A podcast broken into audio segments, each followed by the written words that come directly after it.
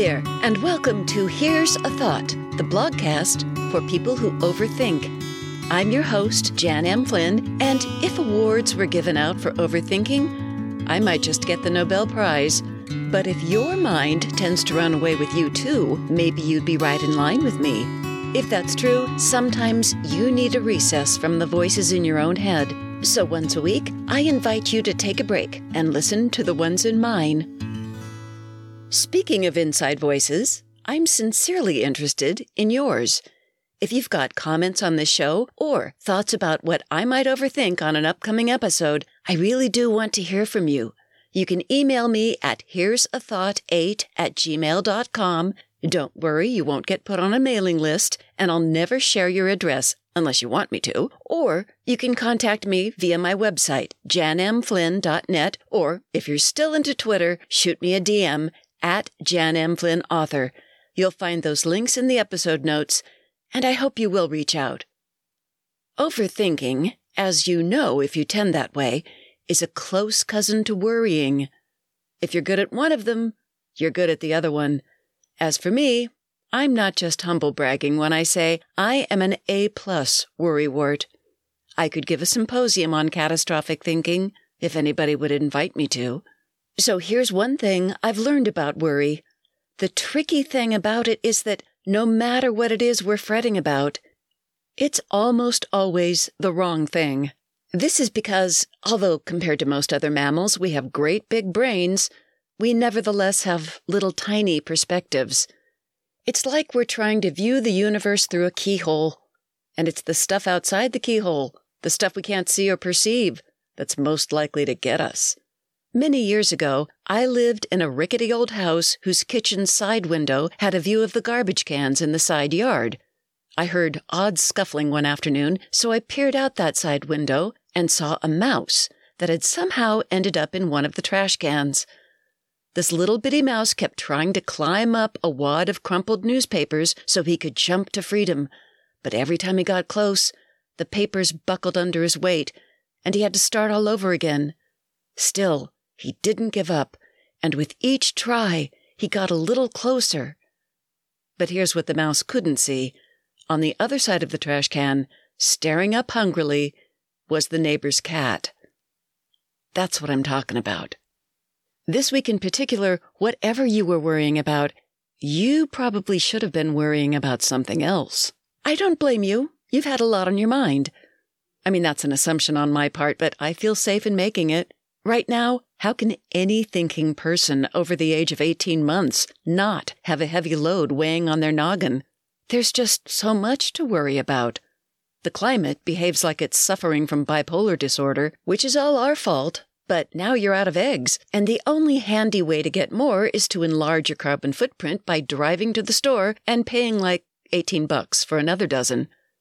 Just when you'd resigned yourself to California's never ending drought, it's inundated by a series of atmospheric rivers, as though the mighty Mississippi and the St. Lawrence Seaway decided to take turns ascending into the sky, heading west, and dumping their loads on the Golden State. Meanwhile, people in Buffalo are probably still trying to tunnel out of their snow blocked driveways. Any exposure to the news media is an invitation to whiplash. The economy is getting better, except we're headed for a recession.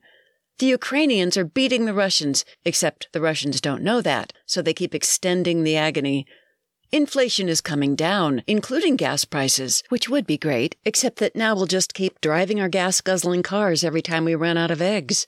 Then there's the mind bending exercise of trying to understand how a single individual could simultaneously be a Wall Street maven with a fake Goldman Sachs pedigree and a former Brazilian drag queen with questionable citizenship status and get elected as a congressman from a New York district that went for Joe Biden by 8% in 2020.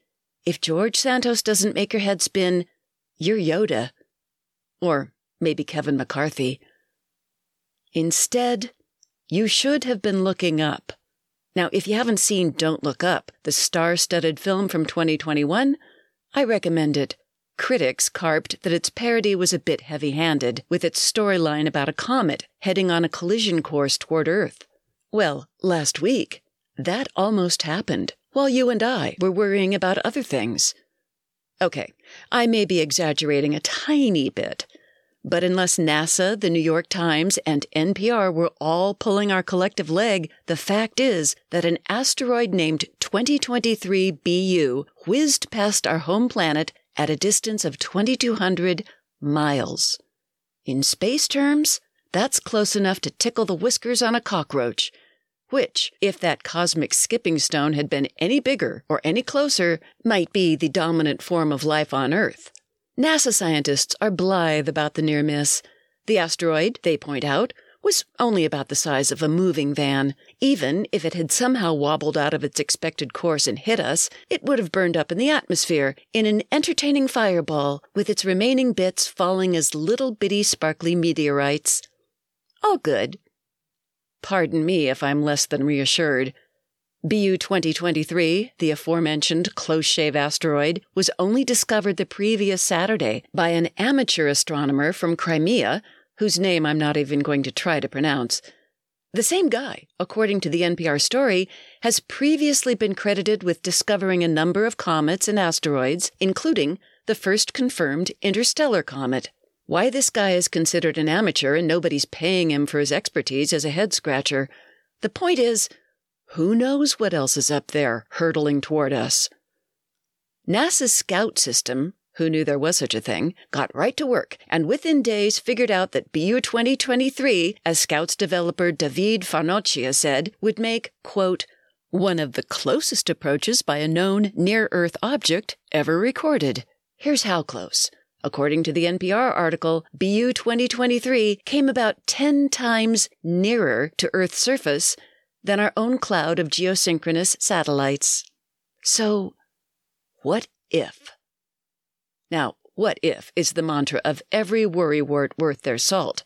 And upon discovering the above information, what this very salty worrywart immediately wanted to know was what if BU 2023 had been of more average girth for an asteroid, which is around 600 miles in diameter, and what if it had wobbled off its course just a teensy bit, enough to send it crashing into the Earth. What would NASA do about that? Not to worry, says NASA. They've got a plan. The agency has recently been putting more resources toward planetary defense for just such an eventuality. As NPR's piece says, last year, NASA even tested a just in case plan to ram an asteroid if it someday becomes necessary to redirect an object away from Earth. Thank you. But I'm worrying anyway.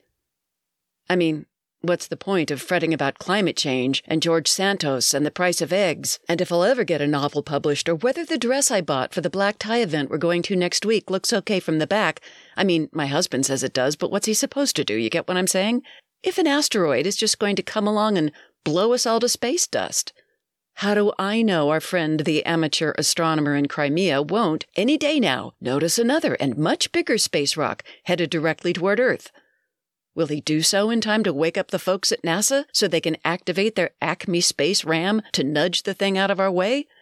If so, how can I assume that everything will go nicely to plan so I can go back to worrying about how to keep my false eyelashes from peeling off at the corners of my eyelids in the middle of the black tie event? It is often said that 99% of the things we worry about never happen. I call that one hell of a success rate. Based on that estimation, it's clear that worrying is a supremely effective activity, and it's one to which I intend to continue to devote myself.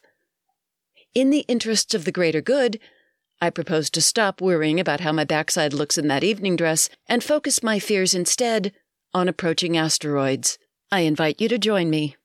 When the world wakes up one morning and realizes that a giant space rock still hasn't hit us, then the world can say, Thank you. And we'll say, You're welcome.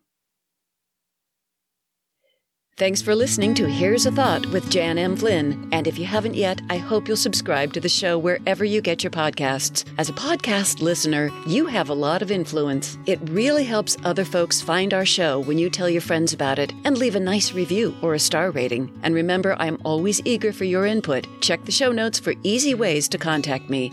So until next time, may all the bad stuff you worry about never come true. May your path in life remain free of random space objects, and may all your thoughts be good ones.